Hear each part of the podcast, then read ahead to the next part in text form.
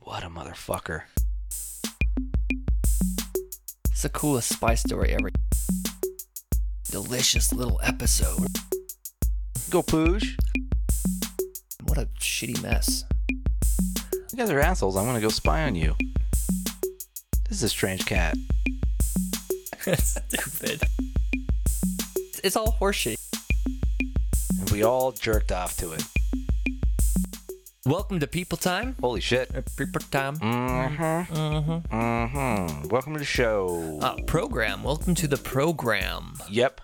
You fucking dabblers. There are so many of you now. I can't keep count. Mm-mm. It There's just like keeps rising. 18 gazillion, I think. So we love you guys for listening. Thanks so much. I'm into it. And keep spreading the word, and hopefully we can keep teaching people awesome facts about cool people in history. That's what we do here. Oh, we love it. And we're spreading the love so you can spread the love. So spread it. Yeah. Spread it. Spread it to your grandparents Mm. and your cousins, your homeschooled cousins. Spread them. And they have to, they have to listen to it in secret because they're not allowed to use the internet. Oh, yeah. So this can be their guilty thing that they do in the backyard and jerk off to. Well, and the good news is that, you know, if they ever get caught, they're like, Mom, it's about history I'm learning. Hey, that's actually a good point. I mean, it's a non offensive name, it is education based. It is highly offensive once you listen to the audio, though. Don't Fuck. tell anybody that. Yeah. Just show them. And you know, they're doing some inappropriate shit online because they're smarter with the internet than you are. Oh, yeah. You don't know how to block everything. They do, and they get around it, and they're on some shady shit. And Yep. we're in there. People time. People time and the shady shit for your kids. Ah, I don't Let's want introduce children to darkness and perversion. But real factual darkness. Hey, it's the case, man. Yeah, I can't People are help it. fucking weird and strange and creepy and perverted. Yeah. What a wonderful species we are. Welcome to the planet. Yeah. So, uh, what is our fun fact of the day? Uh, the fun fact of the day is um, sort of contextual. So there is a temple in the Yucatan Peninsula in Mexico. Okay. It is called the Kukulcan Pyramid. It's also called Chichen Itza, or uh, in Spanish they call it El Castillo. If you're a tourist down there and you want to find it, you got to tell the locals you're looking for El Castillo. It just means the the castle. Anyway, it was built by the Mayans, Okay. and it's one of those when you think about Mayan temple, and then your brain goes, why is that like Egypt? But then you go, I don't know. And it has steps that come down, and it was built around 600 AD or CE. Common era. I prefer AD, year of our Lord. Mhm. He's coming back, guys. Yeah. I don't think they believed. they gotta- were not Catholic or or Catholicism. The Mayans? Christ. Yeah, there's nothing like that at all. Well, that's ac- it. Kind of is. So, the Kukulkan pyramid, which I'm probably saying wrong, is in dedication to the god Kukulkan, who is a winged serpent god, right. and that is in the Mayan cosmogony. It, it is closely related to the Aztec god Quetzalcoatl. Now, if you remember, in 2012, Mm-hmm, I when- do. when everybody went bananas. Because the Mayan calendar was ending, yes, which and is ridiculous. the funny thing is that it was actually a Mayan and Aztec calendar because they're sort of uh, they're They're friends. yeah. I think whatever killed the Mayans killed them, and a few of their ideas started the Aztec Empire. Yeah. it's the same calendar, but Quetzalcoatl and Kukulkan are both, you know, f- uh, feathered serpent gods, and they they represent different things. But Feathered serpents. What an odd fucking animal looking thing. it makes me wonder if that maybe was a thing back then. We just they- maybe it Oh, died. I don't know. yeah. because well i don't know i think maybe the serpent because it's creepy and then feathers so it can fly and then it's extra creepy Ah, Fuck, it they can get us fly. anywhere. that's a god i'll do whatever you say Yeah. well kukulkan was actually just like a regular kind of god he was the messenger spirit uh, that like the priests would talk to him and he would talk to the gods but quetzalcoatl the aztec version of him is more like jesus he, he um He's a man-ish. he looks like a guy he was a guy Oh. and he was light skinned. In fact, when Cortez came, the Aztecs thought he was Quetzalcoatl, That's funny. What? which is fucked up because part of the mythology is that Quetzalcoatl is coming back. Didn't he like wipe out a lot of them? Killed them all, Yeah. more or less. But the uh, yeah, Quetzalcoatl is supposed he's the Jesus type where he's Everything sucks, but he's coming back, guys. Ah, Fingers crossed. So the Kukulkan pyramid is cool because it has on the spring and fall equinox, it has a shadow formation that creates a serpent. I remember learning about this. Yeah, It's re- it's kind of cool. I mean, you know, people praise how the engineering is. Um, I'm not too impressed I personally. mean, it had to do a lot with the stars, but also then they created shapes on the ground along with it. I mean, if you Did they don't, need to do that though? if you don't have Netflix, and you're just looking at shit. you know that like the shadows are different. I'm Yeah. gonna write that down. And then, so they build a pyramid so that on one side of it, on the spring equinox, the steps create a shadow that makes a serpent, and it looks like it's like Running down the stairs. running down the stairs. Yeah. Yeah. And then for the fall equinox, it's on the other side, and tourists go like thousands of people go on the equinox to go look at this thing. And spring of this year, 2019, there were many tourists out there for the spring equinox to look at this shadow formation, and a giant dust devil like swirled out of the sky and landed in front of the temple. And I'm not kidding. You can there's tons of videos of it because everybody there was losing their fucking minds It's coming back. because it looks like a serpent coming out of the sky. That's cool. So, uh, and it does. The dust devil, it's wild. It looks like a snake, like comes out of the sky and lands on the ground. So, I'm not particularly religious or spiritual or superstitious, but I'm here to report that an angry You're a little stitious. god, I'm a little stitious, that's true. An angry ancient god has returned, and uh, this is end times, people. Awesome. I don't know. I don't know how better of a symbol you can get. Well, I think whoever, if if it's He end came times- back. yeah. Sorry, go ahead. I was gonna say no. If it's end times and this is what you're listening to, awesome. Thank you. oh shit! I only got three days left to live. That's when it's gonna all come down. I better hurry and put in one more last episode of People gotta- I Time. gotta catch up on people time. That's actually what we recommend. yeah. That we be the last thing you hear on Earth before whatever your house crumbles on you or some hungry neighbors kill you for your water. Yeah. We should be the last voice that you hear. well, hold on. What's your name? My name's Maynard. Maynard. God. What's your name? Shot in Freudian slip. nice. Shadian? Yeah, shot in Freudian slip. Ah, okay. Yep. Kind of, kind of explains what I'm doing here. So can I just call you for like a nickname for sure? Like I want to fuck my mom or Yeah, like I want to fuck my mom, but you also want to be happy that I'm upset about it. okay. I think is how that works. Sounds pretty good. It's pretty complicated. name. Yeah, I'm gonna have people call me Shodden. Okay.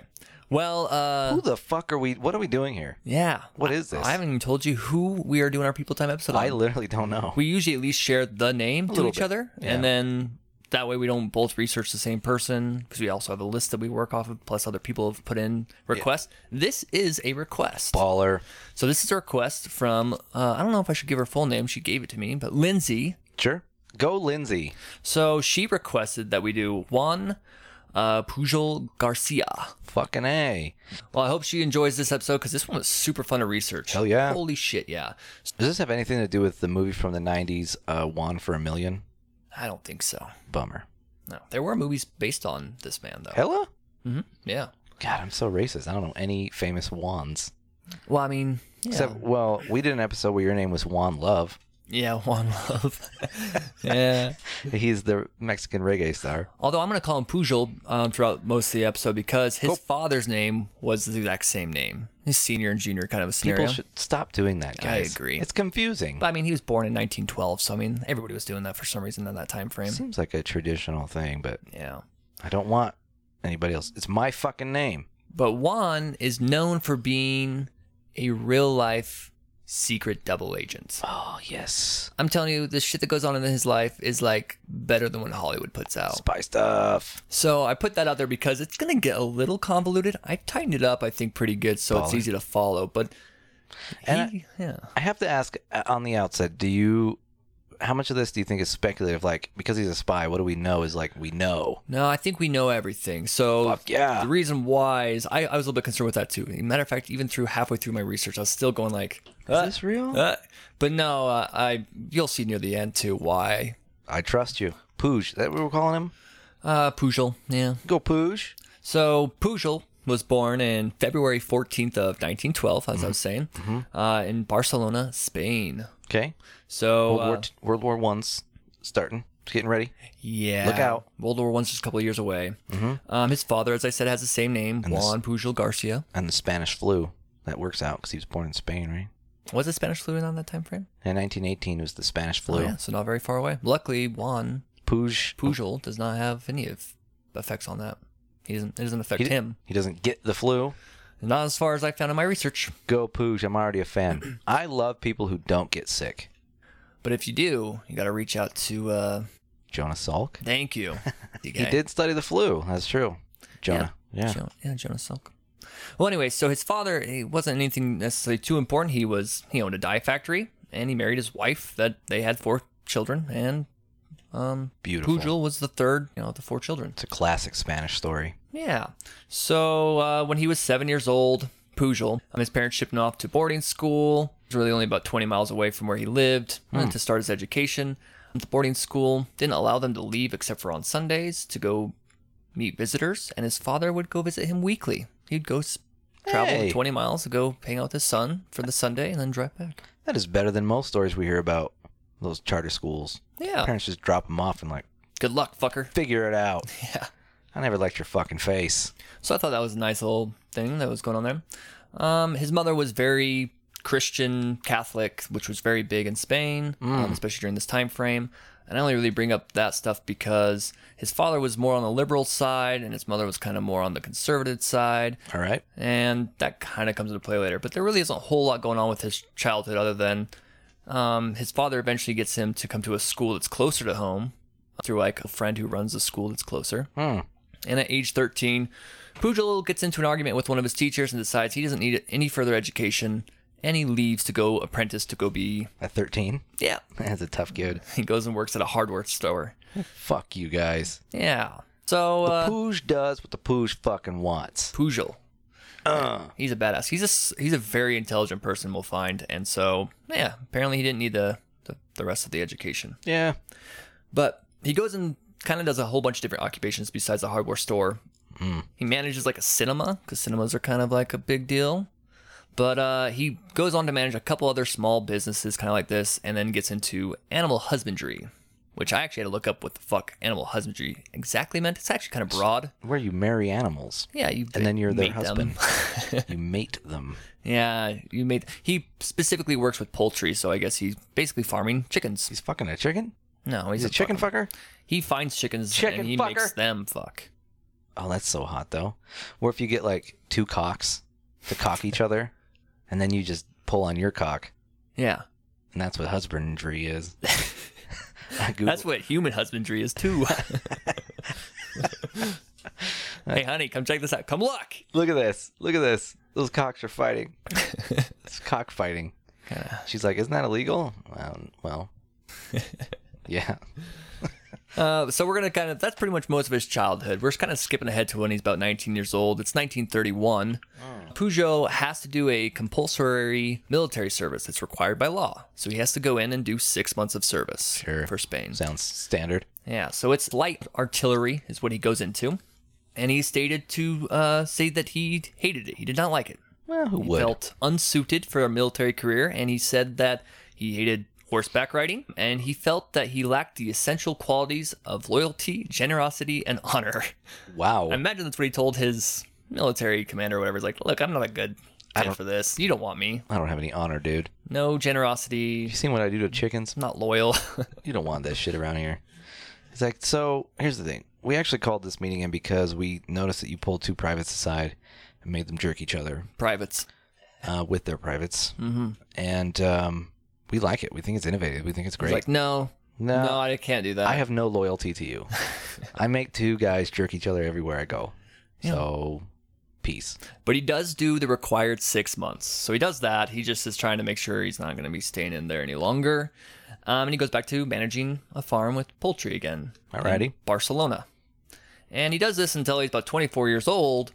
But unfortunately, during this time frame, 1936, Hmm. the Spanish Civil War begins. Now, I didn't really know that much about the Spanish Civil War. I'm not going to go too much into it because it doesn't have too much pertain with him other than what I'm going to explain now. But Isn't it it's where pretty crazy. like they had they had a president who wanted to end slavery, and then a bunch of racist people. None of that's true. Yeah, so here's what I came up with, and I, I went into it to a certain point, but then I kind of pulled out and let that be for another thing.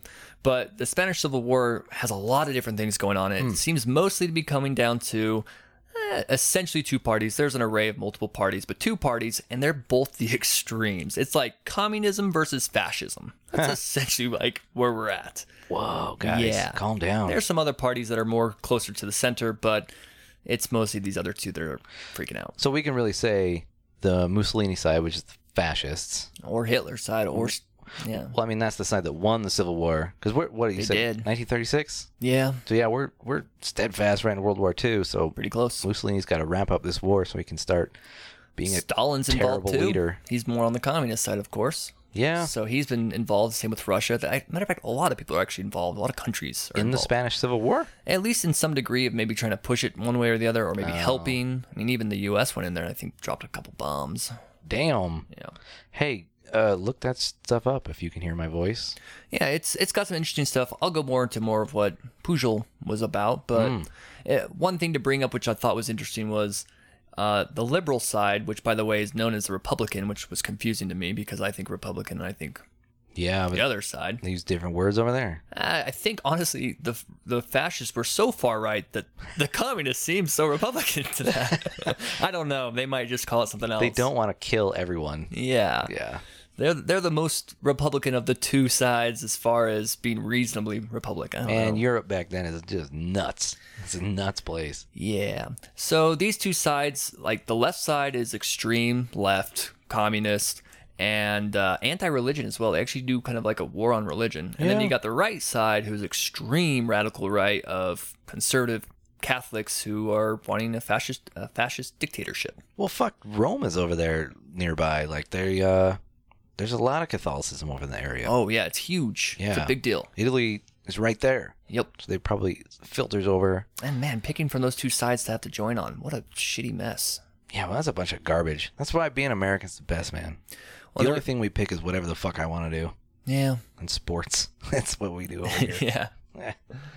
So, uh, I mean, it really only the Spanish Civil War lasts three years and it ends in 1939 with the nationalist right wing Catholic side winning the war. oh, weird. Yeah, the fascist side. So, Also, the fascist side is the Catholic side. yeah. Because I know communism is anti-religious, but I kind of always saw fascism as it too. But the fuck do I know? I guess. Yeah. Well, actually, yeah, because the the the Germans, the Nazis, claimed they were they were Yeah, uh, they lied to be. Christian. Oh, yeah. They lied about a lot of stuff. They also lied saying they were left, Yeah, but they were really fascist. a bunch of dicks. Pretty much. Don't trust anybody. Pretty much. Especially if they're named Hitler. Yeah. I mean, the reason why I bring up uh, his mother being Catholic and his father being leftist, they're kind of on the different sides a little bit. Yeah.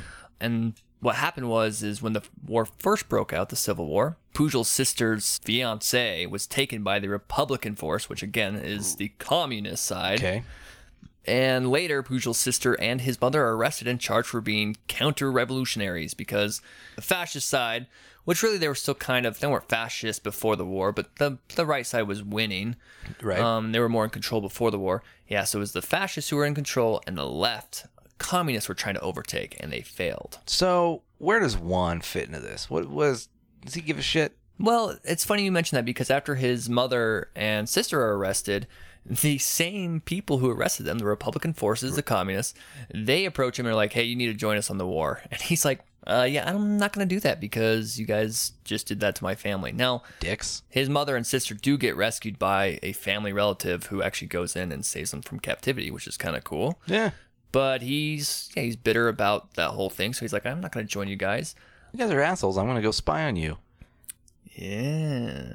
So Pujol, who opposed the communist Republican government because they had arrested his family, um, instead he hid because they were trying to recruit him That's fair. and force him into, you know, military. And so he hides at his girlfriend's home for quite a while until police raids are going through trying to find people. They find him and he's in prison for a week until the traditional resistance group. Yeah, there's so many groups, by the way, in this, um, called the Sacaro Blanco. They come in and they rescue him and they give him fake identity papers um, that show that Pujol's too old to go join the war. No, he's clearly twenty. So it only works on the paper side, right? So you hand that out to people, so hopefully they don't bug you. But of course, if they come and see you physically, they're like, "Wait a second, are you this guy?" He's like, yeah, But he's able to actually maintain it. I drink from this magical well full of men's semen. Why that? That's just what he. That's how you stay youthful. I didn't know that was even. Uh, Mm-hmm. You, I think someone lied to you. Have you been drinking semen? you do the poosh. you get a bucket. I mean, you look good, so I guess it's working. You dunk your face in there. Just Yeah, do the poosh. yeah. You, look- it takes off like twenty years. The funny thing is, is he's imprisoned by the communist side, rescued by the fascist side, Right. but he goes back towards the communist side to go manage poultry farm. Why did they save him then? The fascists. I think they were just trying to fuck up the other side, be like, let's just go free all the people that they've been imprisoning, probably people that are on our side. That's actually kind of badass thing to do. Just cause chaos. Yeah. Like, dicks. But he quickly decides he does not like the Republican side, communist side, because work isn't going super well for the area that he's working in. They've taken over, and he's not making money in poultry anymore. So he's like, I'll, I got an idea. I know what I'm going to do. Fascists Don't eat chicken. Yeah. He's all, or he's just not getting paid enough what he was getting paid before or something. Communists are sharing everything. I don't know. So Pujol, he begins hating the communist side. So he uses fake papers because he's going to plan. He wants to go join Hmm. the communist side using fake papers so he can. But they put him in jail. Oh, never Dessert. mind. I don't want to know. It's too much. It's ridiculous. Don't worry, he's using fake papers. They didn't put this guy in jail. This guy doesn't even exist. Okay.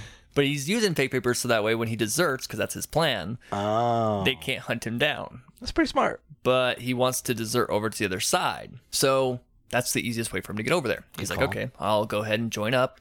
He tells him like, look, I'll go lay down, you know, telephone wire, so that way you guys have good telephone, and uh, it gets me close to the Yeah. front.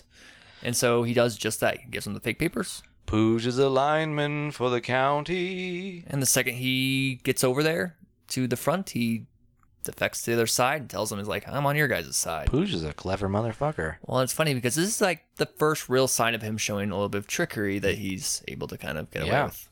He drives the main roads. convincing people that he's going to do something that he's really not. So, is this like an inherent part of his personality where he's like, I can just trick people? I just come up with schemes. Dude, he becomes he becomes a master at it. Schemer. It doesn't really go well for him defecting over to the other side though, because Pujol is treated just as bad, if not worse, by the fascists. Jesus. so he dislikes the fascist influences, and he is um so Spain. So it just sucks over there. yeah. Both both of the major parties that are causing the war seems like both suck. Uh, Yeah. He's struck by his commander and imprisoned because he showed some sympathy for basically the other side. He's like, you know, they're, They're, not. fascists. They're extreme. They're like, I'm gonna hit you in the face for saying anything that I don't agree with. I don't So know. it's like with me with Trump, like, yeah, I disagree with you, but I don't, I don't want to kill you. Yeah. And then, and then for that, they were like, get the fuck out. Yeah. So between his experiences with both sides, Pujol has a hatred for both communism and fascism, and by extension, he feels the same way about Nazi Germany and Soviet Union, who are both growing in power at this time. I like this cat. Yep. Fuck those people. He has a, actually a fondness for uh, Britain because, I mean, especially with when you see those two options and then you got Britain, you're like, Britain seems to have a much better idea of what we should be Honestly, trying to do. fuck yeah. I gotta say, I'm not, you know, I was just, I'm just mouthy about the Brits. I'm just mouthy. Yeah. After doing some people time stuff, I like the I Brits. love the Brits. You can't tell them what to do. Uh, so he does. I mean, he was over in, with the Nationalist Army, the fascists. They imprisoned him, but the war's ending. He gets discharged, and afterwards, he meets and marries a woman named Aracelia Gonzalez. Aracelilia. That's a nice name. It's pretty. And later, they would have a child named Joan Fernando, a son. Jonah, male name over there. J O A N, right? Joan. Yeah. So yeah, because I know Joan Rivers was born in in uh, in Spain in about 1920. And was a he, and then and then wasn't a he, and then was a funny lady, and then died. Did he change his name? Yeah. Hmm. Joan Rivers. What was it before? It was Joan Rivers, Oh, okay. but Joan Joan Rivers, the man, was a Spanish warrior, and then became a woman and a comedian, and then died. I feel like I'm missing because I don't know who Joan Rivers is. Really? No. You seem uh, uh, Louis Louis C.K.'s show. Yes. Remember when he does a stint in Vegas and he has sex with that really old comedian E lady? Uh, yeah, I know who Joan Rivers. That's is. Joan Rivers. Oh yes, She's dead she's now. an old comedian. She was never a man.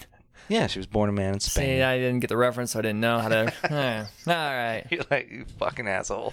God, I'm I'm 31. I'm not Joan Rivers. Yeah, I didn't watch any of her shit. I watched her on Louis C.K. I'm only 35. She's pretty famous, I should say. Yeah, I She know is that. famous. I saw a thing on YouTube of a guy who claims to talk to ghosts, and uh, he talked to Joan Rivers according to his YouTube page, and she's in hell. That's a bummer. That's what. It, yeah, it's I wonder fu- how her family feels about that. so goddamn funny because you can hear he's got some spirit box thing. He's like, "Is this Joan?" And she's like, "Yeah." He's oh like, boy. "What's it like?" She's like, "It's hot." Stupid. Uh, and I'm convinced that's enough for me. yeah, of There's course. enough evidence. Yeah, you're a little stitious. I'm a little stitched. So, at the time of the Spanish Civil War ending, which I said was in 1939, you've got World War II, who's now bucking its head. Fuck, dude. Yeah, so it's it's 1939, and Germany has already been not only making a lot of terrible attacks on their own oppressed Jewish civilians, but they What? are also openly declaring war against Jews and starting their campaign to take over Europe. What a bunch of assholes. Yeah, they suck. You know what Nazis are? Dumb fuck mouth breathers. Mhm. Don't know shit, backwoods, Peasant morons. morons, Yeah, Nazi. idiots. I love making that reference back to that Nazi. That's, Um we're going to bring it up forever. that's one of my favorite. Um, Keep saying it. yeah, That's what we have to remember. This shit keeps happening over and over again. yeah. We're still putting people in cages. I still love that there, there's American Nazis that the name Nazis in their name. They don't realize that the Nazis didn't like being called Nazis. Which- I love that What's amazing about it is that means that they clearly did not do a small amount of research, before they were like, yeah, we're Nazis, dude. Fuck the Jews and, Yeah. the, and the blacks. oh, okay. I'm an idiot who knows nothing. I mean, am I'll ma- awesome. It all makes sense, really, when I'm you going to come put a around. swastika on my face. Go Nazis. so yeah, so they start their campaign. Germany starts their campaign to take over Europe by invading Poland in September of 1939. Britain declares war shortly after Germany does this, actually a couple days after. Yeah. So po- uh, Pujol is passionately against. Is that this, is that the war happening? Yeah, that's. I'll just do war sounds while you the tell. effects. So people have like context. it's like one a couple bombs and one guy screaming. No. this is the World War Two. That's what they said while they were dying in it. Yeah, Oh, I just okay. want to announce it. That makes sense. I don't know. Was it called World War II during the time? I doubt it. So, because Pujol is passionate against fascism and obviously the Germans, the Nazi Germans, already seeing what happened in his own country, he kind of feels like um, he has some insight from the Spanish Civil War Hmm. of what could happen to all of Europe with fascism, and that he actually kind of starts to believe like this might be the end of civilization. That's a fucking great example. Yeah, where he sees like the fascists and the communists on his hometown. He's like, these motherfuckers are everywhere. You can't trust them. Yeah. That's a great way to. Yeah. now to he's just looking see at the it. future, kind of. Yeah. Yeah. And so he he doesn't want this to happen to all of Europe. He decides that he's going to go against the fascist Nazi Germany, and he says he's doing it for the good of humanity. Jesus, yeah. If you're gonna do anything for humanity, kill goddamn Hitler. Yeah. So he thinks the best way to do this is to go to Britain, which he already likes their kind of government style. He likes tea. And they're also the only ones at this time who were really the only adversity to Germany. Mm. Yeah. Yeah. And Like, so- yeah, everybody kind of fucked that up. Yeah, I mean French the French get taken over pretty quickly and it's Yeah. not great. the French rollover jokes are a little old, but it's still the fact. Yeah, I mean, And- they, they didn't think they were going to get attacked, but yeah. So Winston Churchill is now heading World War II You go, on Wince. his own. He's trying to convince America to join in, of course, but Mm-hmm. uh, America America's nice, at least. They they were first supplying, selling arms, and then they eventually just start giving the arms for free, Mm. but they still won't join. So in 1941, Pujol tries to join Britain in their fight and tells them that he wants to be a spy for Britain. So, but he runs into a problem right away. The British are not interested in employing a Spanish nobody that they've never heard of as a spy for Britain. It's not really that big of a Guillermo surprise. The Pooge. I spy. What? I think he wants to play a game of I Spy with you. What do you spy? What do you spy? Oh, this is fun. Germans. What? Where? Fuck! The Pooge is onto him. So Pujol actually attempts a couple times to become a British spy. Eh, he's denied every time. Um, yeah, and- but he's not going to give up. This is the cool thing I like about Pujol is he is determined to be useful to the Britain Empire, even if he has to do it on his own. So he's going to go be a spy by himself. What? Yeah. so he decides to go to, he's going to go be a German spy, a fake German spy. And then he can approach Britain later and be like, look, now you've got an inside man who the Germans thinks is a spy for their side, so I can be a double agent for Britain. That's his idea. This is a strange cat. Yeah. So is he? Is his plan to go like Now, he plans this out like this. to pretend to be a Nazi and enlist, or like steal a uniform? No, not exactly anything like that. So here's what he does. In order to do this, Pujol creates his first fake identity in World War II, and it's quite clever. All right. He pretends to be a fanatically pro Nazi Spanish government official who often travels to London on official business. And uh, he wants to be able to do that so he can have that connection with London so he can get back there. Now, Germany, um, they have an, em- uh, an embassy in Spain, but they're not really supposed to have military intelligence agencies there, like in the sense of military. Yeah. Nobody gives a shit about Spain. Yeah, but they totally do. Oh, They have one. The Germans have dicks. through espionage. They they hide it, of course, Hmm. but they have military intelligence, and it's in Madrid. It's called Abwe. Avoué? That sounds French. A B. It's a W, but it's a V sound, so Abwe. Avoué. You now have to do Uh, it like German though. Abwe Volkswagen. I Yeah. don't know. Anyways, uh, this is one of my favorite Eggs. parts. Is Eggs and milk. uh, und keiner Eier. Mm-hmm. Yeah. Oh, that goes with my reference to my name. Perfect. Thank you, sir. Yeah, Uh-huh, I had to bring him back. So my favorite part about Abware is that it's set up for several functions in Madrid, but it's it has two main goals, and this is this is my favorite part of Abware. One is to try to convince Spain to join Germany in the upcoming fight against the Allied forces, which they don't do, so that doesn't happen. Okay. As well as set up a very complex counterintelligence to go through any captured information that they retrieve and to evaluate the information if it was reliable or not and deem if it's something that could be useful or if it should just be thrown out as bullshit All right. they hire on Pujol as a spy. Because they're Nazis. But my favorite part is they're supposed to be able to they're supposed to be looking for stuff and they just hired a spy who's definitely going to be a spy for the other side. So not only do they hire him, but they teach him to be a better spy by giving him a crash course of how to be a spy. They teach him how to do secret coded messages with invisible ink. They teach him, especially in that area. Wait a minute. How? How? So he just walks into the Spanish embassy in like Berlin, I the assume. German embassy that's in Spain. okay. And says, I am so and so. And they say, yes. And he's like, I am a spy. And they go, yes.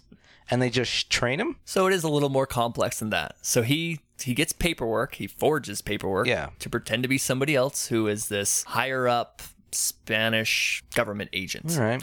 And he goes in and he has his own writings on this and I actually like reading what he said, Hmm. but he's like, "Yeah, I, did, I put on a theatrical performance of being extremely Nazi like." He went on there like ranting about how, you know, Europe is stupid because Britain's morons and they are, need to be demolished because they're in the Yeah. way of the Germans and all this stuff. He he goes in and, and is frantic. He's and- like, you know what I was always thinking about?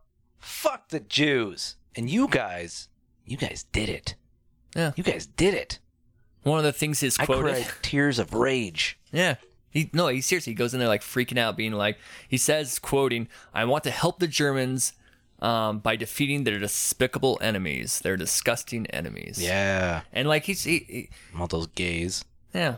Um, they give him a code book. They give him, Unbelievable. yeah, they give him all sorts of stuff. He, he had to convince him a little bit too. Matter of fact, one of the things he had to go do was they were saying like, well, you're only going to be useful if you can travel around. Mm-hmm. And he's like, well, yeah, I'm I'm part of the government of Spain, so I can travel around. They're like, well, can you give us documents so we can show where you can go? Yeah, of He has to quickly run out and go have a printer forge him documents because he tricks the printer into believing that he's also a Spanish government agent and. He needs him to do it this way because it has to be secret. Pooge is a fucking talker, man. Apparently, he was extremely good at lying. And matter of fact, he was very quick on his feet, very witty, and was able to string things together that just sounded believable. I love this dude. Like a lot of times of reading the research in here, I was like, this sounds ridiculous. And as I get further and further in, you realize that he's amazing at this. I love this dude, man. He's so cool. I love bullshitters. yeah, right. So he goes back and shows them his paperwork. He's like, "This is where I can travel. I can travel here and here and here." And they're like, "All right, you you can be useful. So here's all this crash course of how to be a spy, And then they also pay him 600 pounds for his expenses so he can travel to Britain. so they're going to pay his way too. But he's also employed, so they're going to give him like, man, he's he's on he's going to get money. And they're paying him in British money. They're paying him in Spanish money Oh. Yeah. that's even better for him, I because guess. he's Spanish. So they're Yeah. like, yeah, we'll pay that. So they give Pujol the code name Alaric. That's his German code name. His German spy, Alaric? Alaric. Yeah. Alaric. Alaric. So I, I just love that. I love that the the German Nazi Germans who are supposed to be trying to make sure that they aren't getting incorrect information have just hired on a spy and taught him how to be a better spy, who will later give him give them incorrect information. You would That's- think that like the what he does to fake paperwork would be something they would know about. You know, spies should know this shit. That's true. As a matter of fact, Pujol actually says that the paperwork looked pretty decent and he felt pretty sure that it would trick the Germans, which it did. But if he actually went to go try to use that to travel, he probably would have gotten caught. So if it was used in Spain, they'd be like, "This is fake," but the Germans don't know shit. Or maybe other countries, yeah. If he like landed somewhere else and they're like, let me see your papers, if he would have showed it, they probably would have noticed or The could have. fucking talker, man. Yeah. Yeah, So, um, let's see here. He doesn't go to he doesn't go to Britain though, so they're gonna pay his way to go to Britain. But instead, um, he obtains fuck that. a fake Spanish uh, diplomatic passport by impersonating a Spanish um, embassy official. So he goes even further. He gets he gets the passport that can allow him to actually go to Lisbon, which is in a uh, Portugal. Okay, It's pretty close to Spain. It's just yeah, right there. west. Yep. So he's not going to go to Britain. That's where he tells his German buddies that he just got hired for. What do they know? I believe he does this for a couple reasons. One of them is I don't think he actually wants people to know where he is. You know, if he gets caught, it's better to be in a completely different country Oh, yeah. and so he's going to go hang out in Lipson. So now that Pujol has gained the trust of the Germans, is a spy for them essentially, even though he's really not, he decides that he's going to obtain as much information as he can, and then he wants to go talk to Britain and present himself as a valuable spy for the British because he's now an inside man. yeah, that's his thing. Yeah. So he starts collecting information. Some of it's pretty decent, but he can't even get an interview with anyone over in Britain. Can't even get them to talk to him or anything. Well, they're in the middle of a war, man, and I bet they wouldn't trust. Like, Yeah. Who's this fucking guy? So Pujol's just like, I'll just continue being a spy on my own then. That's fine. That is so fucking funny. Yeah, I'll keep getting information. Never heard of an unaffiliated spy. Yeah.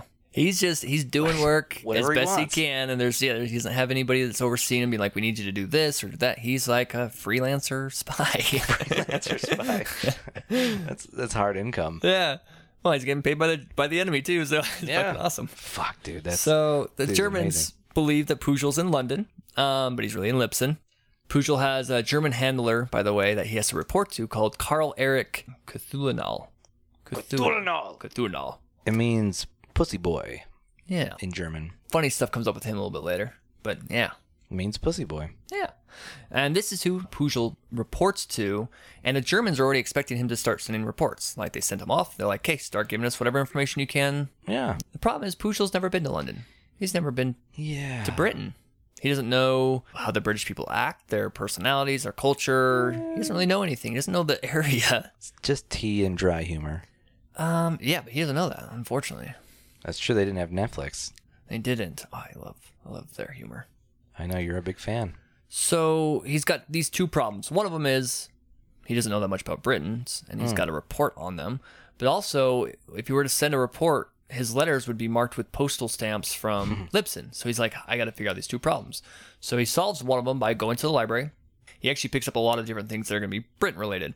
He even picks up military lingo and translations for those lingo, as well as From books? yeah, Sweet. so they might have been old, but they were at least enough for him to get away with. Um, he also picks up maps. He's even smart enough to pick up magazines that are British magazines, and he takes the advertisements for companies that have their business like addresses and stuff. Yeah. And he takes that so that way he can use it as reference points that are current and makes it sound like he's there. That's fucking clever. He's just clever and cleverer. Yeah, he's resourceful. He's clever. Now This section of People Time is brought to you by libraries. I love You can libraries. fucking figure out anything over there. So Pujol, he goes and gets all this stuff from the library so he can learn more about Britain and the area and what people are like. Um, he also figures out the best way to make it so his postage that's going to come from Lipson makes sense. He sends a letter Mm-hmm. to his handler, Carl, and he says to him, he's like, hey, uh, so I'm in Britain. and I'm going to send letters. And I found a pilot who will actually take my letters for a dollar a letter over to Libsyn. He'll mail it from Libsyn. So it's cheaper. well, his whole plan was saying is like, Like he's telling him, he's like, dude, this is a great steal. he This is so much cheaper than if I send it straight. from sells here. it even better. He says, well, the Britons will now have a harder time of capturing, you know, Yeah. intercepting our Yeah. messages. There is a spy logic to that. Yeah. Yeah, I I'm gonna I'm gonna adopt that when I'm at the strip club. I'm gonna have the stripper text my wife and tell her, well, it's it's because if sh it's, be, so if wait, so if she sends it, and then I just go home. I'm in trouble. Yeah. Yeah, I'm not as clever as the poosh. You're not. Nope, That's all right. Pujol was very, very clever. So dude. I yeah, he figured it out. I kind of water this down a bit. Uh, you have to understand how good he is at giving the details and all this. He's not just telling even his handler, which he probably could have left at by like, look, this is a better way, so that way Britain can't capture what we're doing. He goes into detail saying that he met this pilot. This is what the pilot's name is. By the way, this pilot's fictional. It doesn't exist. Jack Johnson. He talks about how he had to convince the pilot by lying to the pilot. So he's lying in his lies. It's awesome.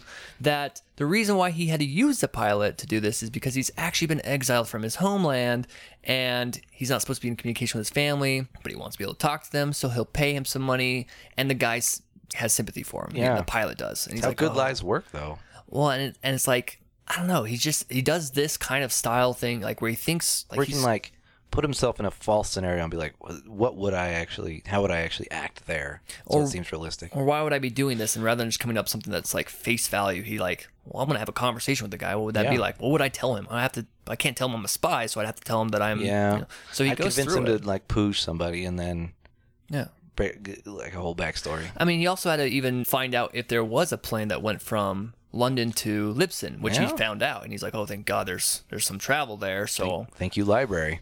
yeah, exactly. He's never been to Britain, but he has to report on all this stuff that's going on in Britain. So he has to keep up something to make the Germans happy that he's giving them It's fucking slick. whatever he can. So he starts creating his fictional informants. I love this. Fictional performance. yes, he has a lot of them. He should have just been a novelist. Yeah, he Well, this creates. is better, I guess. Funny you say that because the whole time I was picturing this would what would happen if J.R.R. Tolkien, rather than writing fantasy, decided to go be a spy Mm. because it's detailed stuff. Like I'm surprised he, at one point he didn't come through and being like, "Yeah, this guy speaks Elven, so only I can talk to him." Be like, "Oh." Crap, Elven's not real, so I gotta. Shit. I'll have to make up a whole new language. Fuck I'll me. call it something else. Yeah. Okay, so, but now we need a history. Oh, shit, I gotta sit down. Dude, like he's he gets detailed in his stuff. He his first couple of guys that he creates, um, Agent One, Carvalho, he gives these people backstories and everything. Like they have problems, like wife problems, money problems. Why would he? So, uh, so the scenario is that these are people that he's he's picking up in London he's to be contacting them as if they could possibly? He meets them. He judges if there's something that seems like, hey, this guy seems to be But how- anti-British, or maybe he's pro-Nazi, and How does he know? start a conversation with them. how does he know that spies do that? How does he know I that? don't know. like, how does he know that uh, his contact, uh, the German guy, yeah. how does he not go? Why is there so much fucking detail? Well, the good news is that Ulrich doesn't necessarily always divulge all this information to his German handler. He creates them himself and creates a backstory Yeah. and gives it. it. Idea is that he's fleshing them out, so he might not give every single detail, but he almost has reasons of why they might do certain things because he's kind of given them a personality. So he's just he's just a novelist who's helping the right. Yeah. Yeah, fuck Yeah. the Nazis with my characters. Yeah. So he doesn't necessarily tell the Germans like this guy has money issues, you need to pay him more, or like he's struggling or whatever.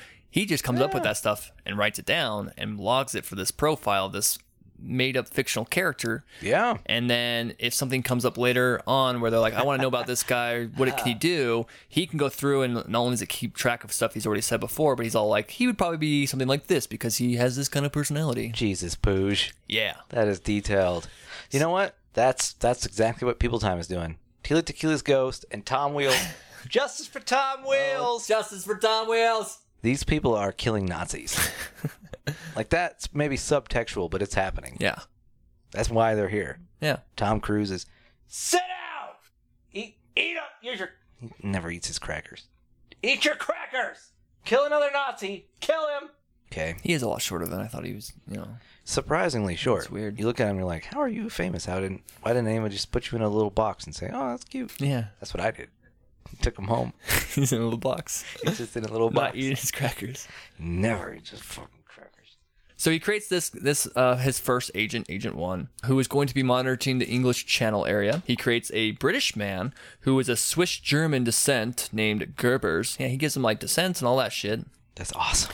Who would report on the traffic of the busy harbor of Liverpool, as well as the northwest of Britain. He also has his Agent Three, which is a well-off Venezuela man who identified as Pedro who received an education in Glasgow and is signed to work in Scotland. And essentially, he's creating these people to all be in certain areas to have a good outlook on all of Britain. Yeah. And that will make the Germans happy. And it does. And sex stuff, right? He's writing down. I think those were later in his. That's secret probably in notes. the secret, secret notes. secret, secret. We don't know about those. but yeah, so Agent he- One gave it to Agent Three, and that's a whole novel worth. Yeah. it's, it's like a love story. That's how he of fleshed out the Pooge maneuver.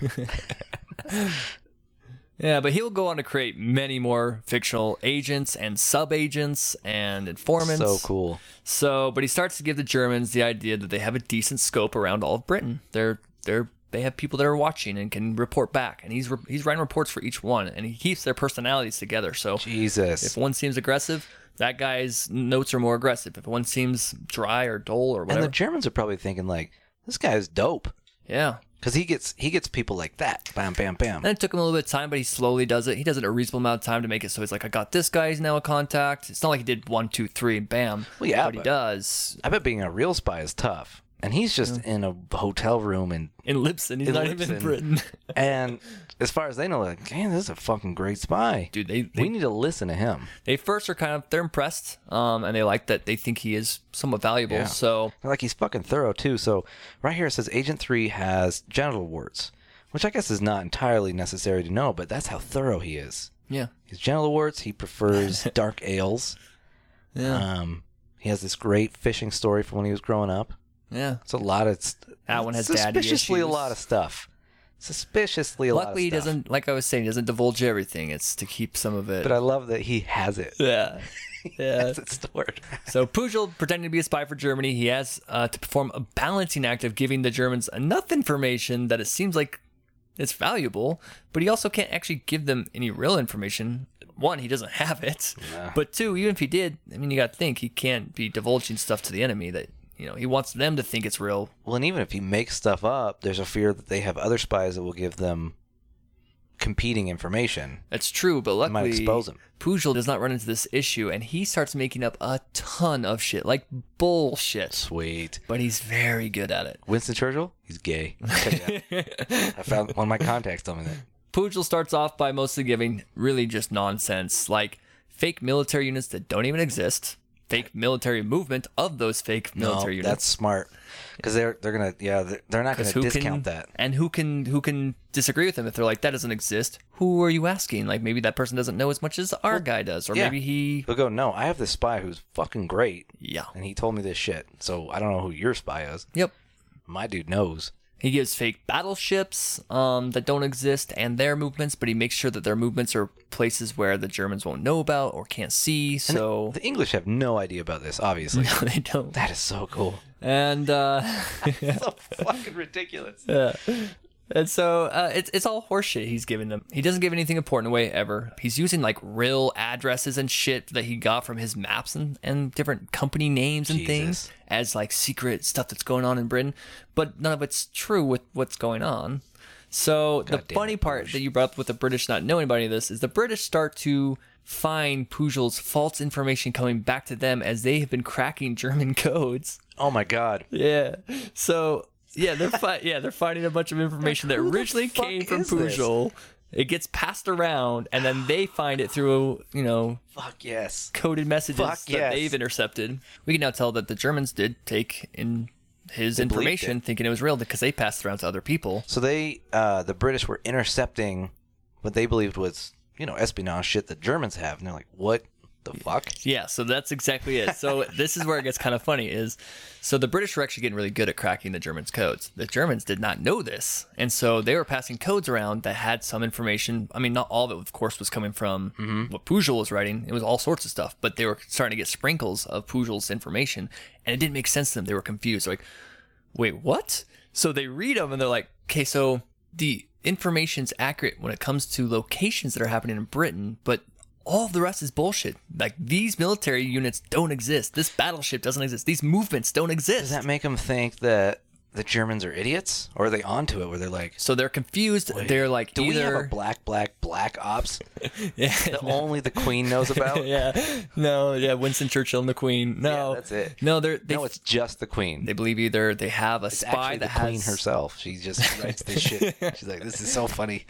No, they believe that the Germans either have a spy that has inaccurate information and they don't know why or how. Maybe they got bad info and they've been passing it around. Or they think that basically there's somebody that essentially it sounds like somebody who is talking about Britain in a personal level who's never actually been to Britain, which is amazing because that's exactly what's happening Yeah, they call it. but they're like it's still funky we don't understand why we think we have a spy among us it still should be handled critically like we should find out what's going on and probably pull the spy out by Yeah. outing him if we can find out who it is and and Well, and the funny thing is, I think the first assumption would be that it's a German spy who sucks, who doesn't want to do his job, and is just pretending to do his job. And they're like, awesome. So they have a spy who doesn't give a shit. yeah i don't want to Not keep knowing- running yeah. They'd be like, yeah, let it go. Because not knowing that Pooj is actually on their side, yeah they would just think, oh, so this one guy is so goddamn lazy. He's just, I'm just going to make this shit up.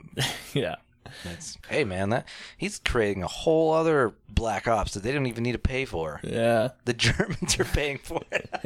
yeah the enemy's paying for it God, Pooch is awesome. But they even catch actually a couple mistakes that Pujol makes in some of his letters that they've been se- he's been sending out. For instance, one of his letters that he wrote to the Germans, he states that he has an agent who says he can get any information from the Scottish because they would do anything for a liter of wine. Now, this one line is apparently has huge holes in it. Um, one is they don't use that kind of measurement. Leader. I Leader, yeah, they don't. And then also, the Scottish don't care for wine. was gonna say I've no, yeah, I've never heard Ale that. and liquor is their thing, I guess. So yeah, I think the Scots like like whiskey and bourbon. Yeah, they see this and they're like, "This is like wrong, though." Yeah. But um, Pujol didn't know they didn't use the leader, and Never been there, dude. exactly. Yeah. And he didn't know they didn't like wine. That's like I was a spy once, and I was spying on Maine, and I reported back to my my holders. I was like, you know, in Maine, they love a uh, a flagon of ale. Get anybody to talk to you for a flagon of ale, yeah. and they're like, wait a minute, Yeah. I don't think they say flagon in Maine. The good news was that Pujol's Do they? um, letters were so like long and detailed that kind of stuff might have gotten missed as he was giving out other information, Yeah. false information, but information nonetheless that they thought that was real. But th- I'm sorry, you said this is the Germans being suspicious. No, this is British. Oh. Okay, So British are the ones who are inse- intercepting them, and they're reading this stuff about Britain, about Scotland, and they're like, like Scottish wine. Something fucking is going on here. Nobody that doesn't can make any grow sense. grapes up there. yeah. So they do decide they're going to try to expose this spy that they don't know about, which is Pushol. Mm-hmm. And because they, they're afraid that maybe this person is just going to further penetrate and actually might get real information. Mm. Um, luckily for both Pujol and Britain, though, uh, Britain soon receives a letter from Pujol stating that he's infiltrated the German military intelligence, that he's acting as a spy for them, but he really actually wants to come over to Britain, Right. give the information he's been getting, and This is so convoluted be a double agent for Britain. in the funniest way. Yeah. And the funny thing is, Britain like gets this as they are starting to kind of hone down a little bit. They, they start to believe that the spy, they know he's not in Britain, and they're like, Right. uh, "We think he might actually be in Lipson." So they're starting to hone down Oh, shit. where he's at. But that letter comes through, and they want to find out if the spy that they just got a letter from is the spy Alric. They even know the, the spy's name, Oh, the German his code handler. name. not his handler, but his code name. Oh, right, right, right, right. Yeah, yeah, Yeah, his code name is Ulrich. Alric. Yeah. Right. at the same time, they they pull him over. They're like, "Hey, come over to Britain," and they immediately start interrogating him. Of Oh, course, they actually get, and he goes? yeah, he goes. They they write back to him. They're like, "Yeah, come on over," and he's like, "Perfect. I'm gonna go be a spy for Britain, like I was trying to before." I've been trying to do. And immediately, like, who the fuck are you? Yeah, and th- for nine months they interrogate him. Nine months? Nine months, Come on. but the Britons were very He's- skeptical of anybody coming over. They thought he was a spy for their side, even if He's better for your cause than Libsyn. yeah. But they also were like, maybe this is the Germans doing all this weird stuff to sort of backstory for this spy to come be a spy for us, but really he's a double agent, triple How many- agent for Germany. Yeah, they. How many levels is that? I don't know. That's like eight levels of intrigue. big backstory to make him so. Anyway, so they that's what they're afraid of at least. But luckily, Pujol is able to not only produce copies of his own letters that he's been sending to the Germans for a while, being like, "Well, I'm definitely Ulrich. Here's my letters," and so he proves that he's that guy. And they're like, "Cool, we can actually match this up against other stuff that we've intercepted, There you go. and it matches up with being Ulrich." But how do we still not know you're a spy? He then starts giving them all of his stuff that the Germans have been sending to him because they've also been giving him information to look into and what they were like wanting to s- Oh. find out about. So he starts giving that to all of them. And over time, they eventually believe him. And he tells them the stories of why he's doing it, like how he went about doing it. I his applied. Fake. I applied. Yeah, he tells you them weren't that. interested, Yeah. so I just did it. But so yeah, after he gives them all this information, he tells them the stories of how he's created all these fictional characters, where they're at. He gives them all the background details. Is explaining to them that like, And laughing hysterically, right? The whole time. oh, dude, they they they're impressed. They start going like, okay, we believe you. You're gonna come work for Britain, and this is amazing. They're like, so you have a character named Tila Tequila's Ghost? she lives in uh, Berlin and she, whatever. Yeah. When he tells them the story about how he got the Germans to even allow him with his theatrical, you know, display of being a Nazi enthusiast or whatever, there was a, uh, at, at the time in the 1920s and 1930s, there was an actress that was really well known, and Greta Garbo, who was just a little bit before Hedy Lamarr. Hedy Lamarr was a lot bigger. I've heard the name. But Greta Garbo at the time was considered to be the best actress in the world. And when he told them all these stories, they're like, no, Pujel's the greatest actor in the world. So we're going to give him code name Garbo is his code name. oh, fuck. Yeah. So he's now got two code names. He's got the German code name and he's got the British code name. This is so many levels. Yeah. And how, I mean, how psyched was, must you feel? Because that's what he's been working towards, is to work for the Brits. Yeah. And not only does he work for them, they give him a kick ass name. Not only that, he, he was already doing a whole bunch of awesome shit before he was working Yeah. for them. That's like when I was spying on Maine, the name I got was because they decided I was the greatest actor ever. They were like, your agent, Ray Liotta. And I was like, oh, Ray Liotta. Ray Liotta. Who's Ray Liotta? He's the greatest actor of all time. What's his first name? Ray. Ray, Ray Liotta. What am I missing here? How do you not know the greatest actor of Will all you time? give me references I can work with, for God's sake? Uh, he's in Casino. Oh my God. Not, nothing. No. Let's see here. Oh, they called me codename Kate Hudson, the greatest actor of all time. I felt I felt completed. So British MI5, which is the British counterintelligence Oh yeah, government. So uh, they it's like thought. the CIA for them. uh, I think there's like MI5 and MI6. MI5 is like counter spy, counter intelligence, all that kind of shit. God, we'll have to people time that. Yeah. So they assign a case officer named Tommy Harris to Pujol. Mhm.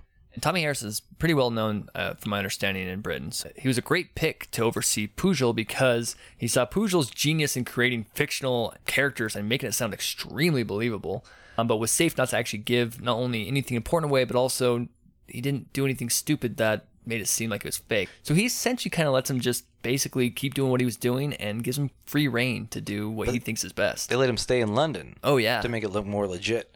So the Germans expecting nothing sight. at all with these new letters that are coming from Pujol that's now in Britain. Um, and with the US is now finally joining the Allies in the war, Pujol's German handler Carl wrote back to him and they are worried about a possible British invasion now that the US is getting involved. And it was vital that he provide any information for their plans that he can get. And Pujol decides that he's going to add um, and a lot of fictional informants to provide to the Germans that are located all over Europe and other countries to help get networking to be able to find as much information that they're looking for on this. And by the way, the Germans are also paying for all of his fictional characters. Beautiful. Yeah, so they're paying their salaries. So I have this guy, but yeah, he needs some money every week. Yeah, well, I mean, he's giving you information, and he keeps on giving them like light information here. Nothing that's really that big. Most of it's fake still, but they don't know that, so they're like, "This is great, keep it coming." I mean, I guess really that just makes the story more legitimate to ask for money for them. yeah, It's not like selfish so much as well, just you're, backs up the this story. guy's doing dangerous stuff, and if he gets caught, he'll probably be killed or at least in prison. Yeah. So pay him. But uh, it's funny because as he creates all these fictional characters, Pujol, Thomas, uh, Tommy Harris, and an assistant now are all having to write for some of these people because it's Ah. becoming a lot of work. Yeah. And um, they're trying to write to contain as much confusing bulk as possible. They're trying to make it seem like we're trying to be secret so we don't get caught, but they're really just kind of inflating with a bunch of nonsense to, under that disguise while they sprinkle in low level facts. And they're now. Now that he's actually with Britain, he can actually not only get low level facts that they can approve that he can provide, to get legitimacy for this spy that's not really a spy for German. I mean, it sucks that yeah, you have to give real shit, but yeah, you're gonna have to really- back up something. but they really don't give anything valuable. They're like, Not at this they're point. like, we found that uh, Martha on Red Street grows rutabagas. I found that out. It's a fact. Yeah. It's a fact. Check it out. Eh, she's 90. She's 90. She has no affiliation towards England. She hates all this shit. Uh, she might be pro-Nazi. I haven't asked her. She's terrifying. She might be helpful in this cause. Who knows? I- I'll strap a bomb to her and just push her into a bank or something. I don't know. Martha, you want to kill some shit? She's probably ready to go. She's probably happy to do it. I'm so so fucking sick of rutabagas. Just want to die. Some info. Like he does give some military movements, but it's not like they're actually going anywhere. He just says like, I noticed these ships were here and they're leaving to this direction, and then the Germans are able to fly by, see that that's happening, and be like, he's telling the truth. But yeah, not knowing where the U.S. was going to invade, the Germans had to secure an entire coast of northern France. The Allies are about to launch the attack, Operation Torch. Boom. Yeah. So as you mentioned before in our episode of Eisenhower, Yep. the Axis is currently controlling um, northern Africa, and that's what Torch is going to go do. They wanted the pyramids for some goddamn reason. Yeah, there's a whole bunch of I'm stitious. They Controversial. are super superstitious. The Nazis. They believe in all kinds of weird shit. Yeah. Ark of the Covenant, etc. uh, which was supposedly Hitler was trying to really look for, supposedly. Yeah, yeah. Some people he found it. But Pujol was worried that the Germans believed that with all the supposed spies that they they, that they had through him, that if you didn't give them any information on Operation Torch, that it Mm-hmm. was just too big of a thing that they would then suspect that either A, he's not a spy for them, or or B, that he's an idiot. Because this is a big operation. Because he knows about Operation Torch. Pujol already knows about it months in advance. Yeah. That's what sucks. Yeah, because you have to give them something. So he's very clever with Give them this. something like they're going to Africa. Pujol, knowing the Operation Torch is going to happen, decides that he's going to write letters to the German handler, Carl, um, stating that one of his fictitious men's, Gerbers, was ill in bed. That was Agent 2, by the way, Okay. I was mentioning earlier. He's ill in bed and has not been able to give any reports coming from that region, which is the region where he stationed Gerber. who's Perfect. Mm-hmm. Fake around that area Yep. of where Operation Torch is going to be happening. He later then writes, "Hmm, not too long after that Gerber died from the illness. Oh no. He even has MI5 write an obituary about him, not as MI5, but just generally like obituary, given the full name that he gave the Germans and everything, stating when he died, and he sends that newspaper clipping to the Germans. Fuck, my dude died. And he's even like saddened by it when he writes it in the letters. He's like, "Yeah, man, this was one of my good agents." The thing was, is he was a really nice guy, and he, okay, he was addicted to radishes. Nobody really knew what the deal was with that, but took him to his grave. Yeah.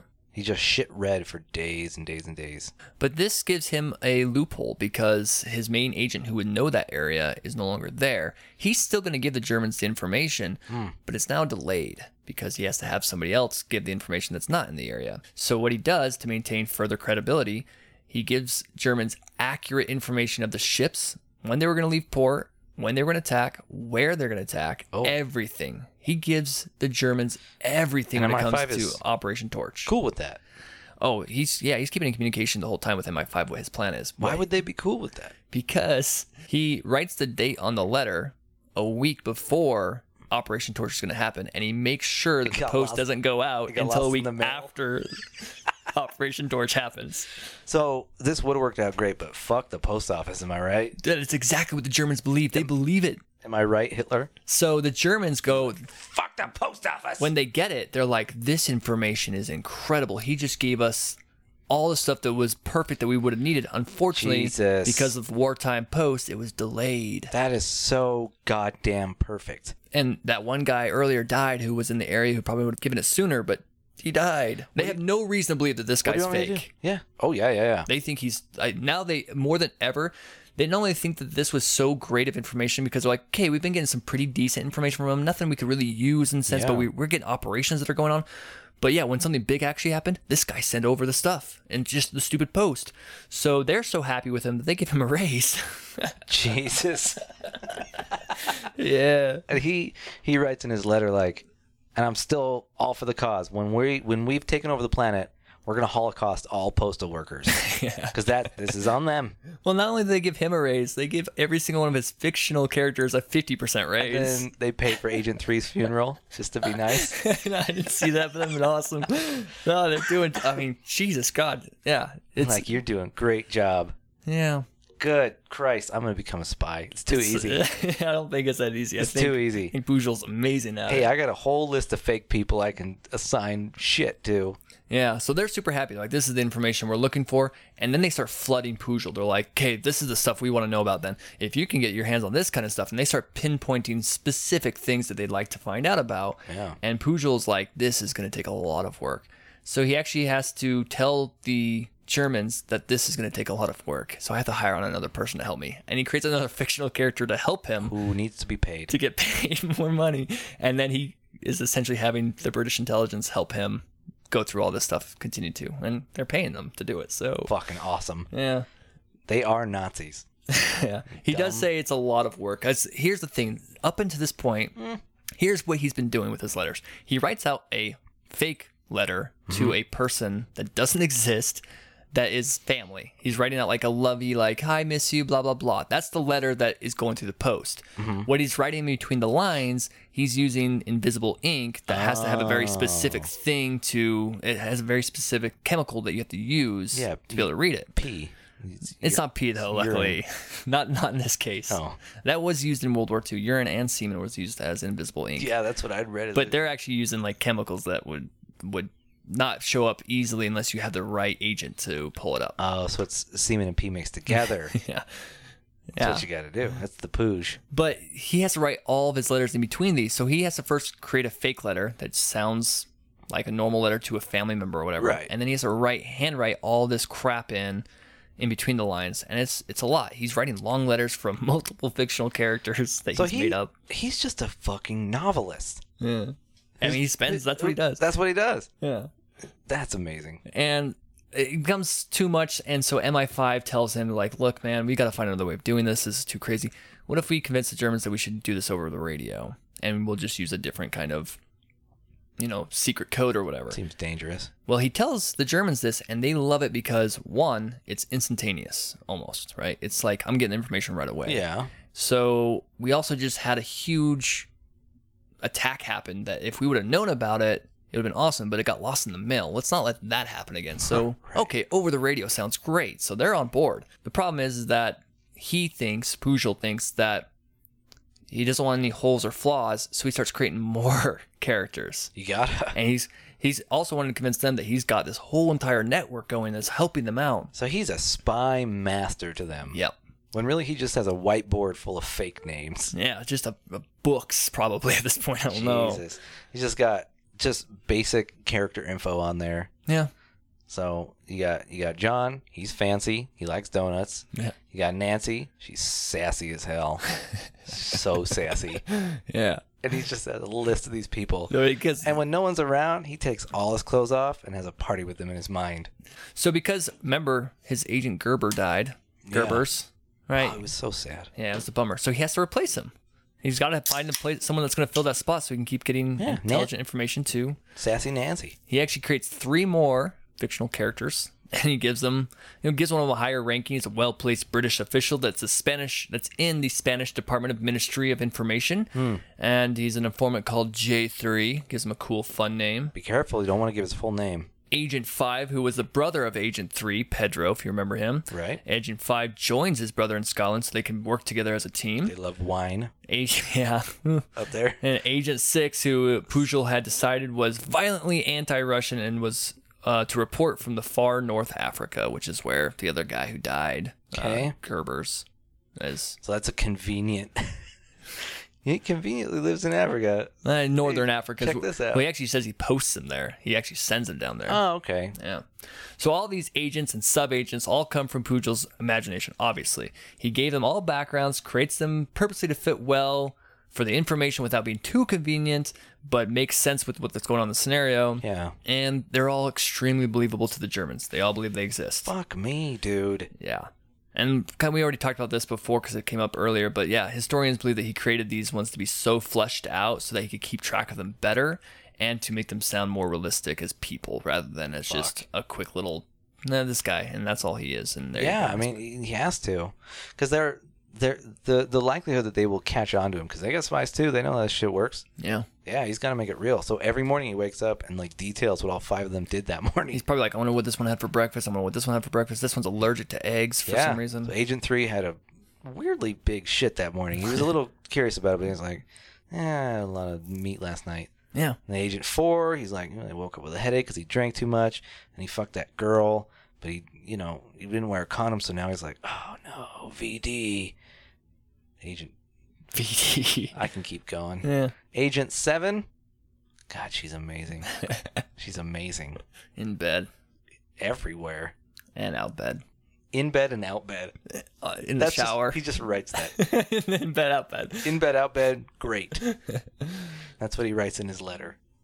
Yeah, so he's convinced the Germans that they have a legitimate um, and powerful spy network going on in Britain, when really they have zero spy network going on in Britain, and uh, they're sending that- secret messages to Is that Pujol. true? The Germans don't have any any legitimate shit up there. They might have had it through some other people, but they they think Pujol is the key guy, and so that's what they're they're throwing all their stuff on there. As Fuck far as yeah. I'm aware, I didn't know they had any others. They might have, and I wouldn't be surprised if they did, but I didn't see anything about it. That's fucking amazing. Yeah, unbeknownst to the Germans, the British have already cracked the German code and were in- intercepting some of the messages. This becomes kind of uh, a big deal because they're trying to find out how much influence they have with Pujols and his imaginary friends. Yeah. Uh, imaginary friends. Yeah. So, because they're sending secrets to Pujol, and they had been this whole time, but they start sending a lot of big secrets, and they're trying to find out also if they trust Pujol's words that he's sending to the Germans. So, what they do is they start capturing other stuff Hmm. from other resources, other um, coded German secrets, and they're now trying to like back it up against Pujol stuff that they're sending Pujol, that Germans are sending Pujol. Okay. So they're like, okay, how much are they giving to Pujol and how accurate is it? And they determined that not only is Pujol getting more, like getting the information quicker than what they're sending out to other people, like Pujol's kind of like a critical, like they're like, Fuck give yeah. him this information, see how much he can get back for this. But they also are getting more detailed information to Pujol. So the British will go crack a code, find the letter, read it, and then be like, cool, this is what all this information has. And then they go look and be like, they told this to Pujol too. They told it to him much earlier, and Mm. Pujol's is way more detailed. So Pujol's the guy right now for the Germans, according to them. They're 'Cause It's, willing- re- it's real. well, they're like, we might as well give him as much info as we can because he's reliable and he's going to be able to give us stuff back on the stuff we need to know about. So just give him whatever to get, uh, you know, what we need. Well, we get the most info from his agent Barbara, but we have to pay Barbara a lot because she has a drinking problem. But she she runs a nail salon. You know, she's got two kids from different fathers, but we have to pay for her because she knows everything. For some reason, she's fucking a general and told her everything about Operation Torch. everything. Yeah. Barbara can can suck the info out of a dude. Oh my God. Yeah. Don't be offended to me. This is all poosh. Yeah. Yeah. Yeah. it's a pooch. So they realize that they've created a brilliant weapon that they can now use against the Germans in the Allied invasion of France. Mm, They can feed information to Germans and it can be completely bullshit if they need to. beautiful. So Operation Overlord is coming up. What? Yep, D Day, June 6, 1944. Here we go. So that's what we're looking at here. Overall, um, commander of Operation Overlord, General Dwight D. Eisenhower, What? knew that this was going to be one of the riskiest moments of the war, and it was very critical and important that they were able to get this done correctly. So at the time, for the German side, they had Field Marshal Erwin Rommel.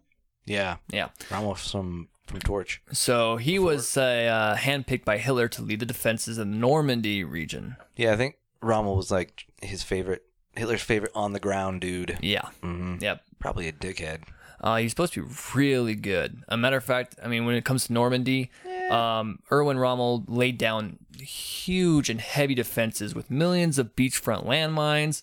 He does machine gun bunkers that are backed up with a ton of infantry, Yeah. uh, or infantry. I've seen Saving Private Ryan. Yep, hundreds of miles of coastline of barbed wire and gruesome obstacles. Yeah, that was that was a clip from From Saving Private yeah, Ryan. We just played that.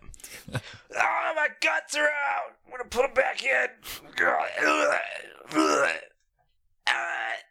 in. Saving Private Ryan. What a f- phenomenal That's a Vin great movie. Diesel Vin Diesel movie. Vin Diesel. Uh, oh my god. So uh, Germans were sure that the uh, the Germans were sure that the Allied forces were going to invade, but they didn't really know when and they didn't really know where. They had a couple good guesses, and Normandy was definitely one of the guesses. Yeah, But it's a big channel. yeah, the Germans successfully kind of also understood that they thought the Allied forces were going to kind of attack, put everything on one card. Like they're going to do all of it at once. They're going to get a big, giant attack. And if it works, it's probably going to work in their favor. If it doesn't, though, we win the war. So they were trying to find out where the big attack was coming. Now, Pujol is under the idea of being like, if I can fool the Germans of when and where, um, then Coming. maybe the invasion will work out perfectly fine. They're gonna take off from the Scottish wineries. That's where they're gonna take off from. Yeah, and the Germans were like, "Oh shit, we gotta hurry!" This is real. About a month before Operation Overlord is going to happen, Pujol he already knows about it. He's gotten this information, Yeah. and he's been provided reports of the Allied forces' actual movements, so that way he makes sure not to give Right. fake movements that end up accidentally being the, the real ones. Right? He doesn't know. Yeah. If he doesn't know where they are, and he starts giving fake movements, and it happens to match up. Yeah. So he's so they're giving him actual information. Um, Pujol begins writing many letters containing false information to the military movements. Again, he's actually doing what he did, what he originally was doing before the British, uh, you know, adopted him. he's giving complete bullshit. He's like a fake unit, like completely doesn't even exist. It's huge. Though, Here's dude. their movements. God, it's fuck the biggest unit I've ever seen. It's gonna take off from w- way far away, Yeah. Norway. No, he gives them like names. check out. Like this is the troop 52nd Brigade or whatever Yeah. kind of a thing, and he said he gives them even symbols on their trucks. Like this one had a duck with a red background. Like he gives like all these. It's run by Commander John Travolta. Yeah, Look out! and they're like, "Oh, who's this John Travolta guy?" What? You better shape up, cause I needed you, Yeah, and go Grease Lightning. dude. That's no joke. Yeah. They're gonna grease straight across the channel. So he gives all this information completely made up, but uh, along with sprinkle with some facts to kind of help out. Um, pretty much telling the Germans that what they've already expected. Um, he he says there's a lot of movement going on. Mm. Um, and he does give that kind of real information where he's like, this big giant army just came in and landed here, and this big gi- giant army came and landed over here, but. He's not quite given the exact right coordinations on purpose, Right. but this kind of feeds the idea of the Germans to kind of figure out for themselves like something big's gonna happen. We were already expecting it, and here's our our spy guys talking about it. Yeah. Something's happening. It also gains more legitimacy of this spy that they have on the inside Uh, Does he because have a fucking like team? Anybody help him out? It's just him. it's like him and Tommy, um, and they have some assistants that help. I think. Wow. I'm sure they have a lot of other teams from other departments that are probably coming and feeding them Yeah, I- information. I guess that's true. But these two guys are like really but running like the show. every day to sit when it down and comes to go, his stuff. okay, this is the fake shit. This is the real shit. Let's let's parse it out. Like, Make sure we don't accidentally get the God. real shit. yeah, that's a lot. No, they, they seem to be very well organized, especially, I mean, Pujol just, I mean, he's creating fictional characters so well, that he the doesn't get fly. them mixed up. The only time he's ever fucked up is because he's given information about a place he's never been to. Right. And so he's made it up and it, it didn't so quite line up. researches it beforehand. Yeah, most of the time he does. But the British and the U.S. military are building up uh, in Britain for D-Day. It's massive, as you were saying before in Eisenhower. It's three million men, and they're it's like moving a city. As a matter of fact, I found out that Utah, as a reference point, has just a little over three million.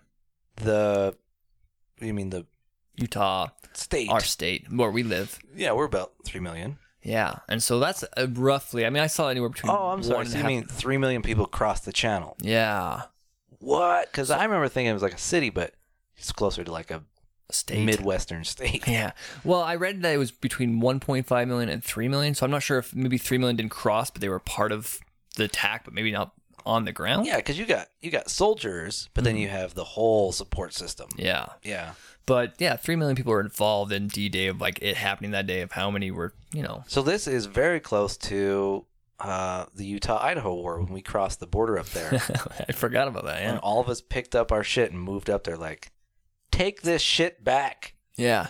Yeah, and then they pushed us down because gravity. Well, that one side of Utah. We're funny shaped. That's now. why we're funny shaped. We yeah. were pretty good rectangle.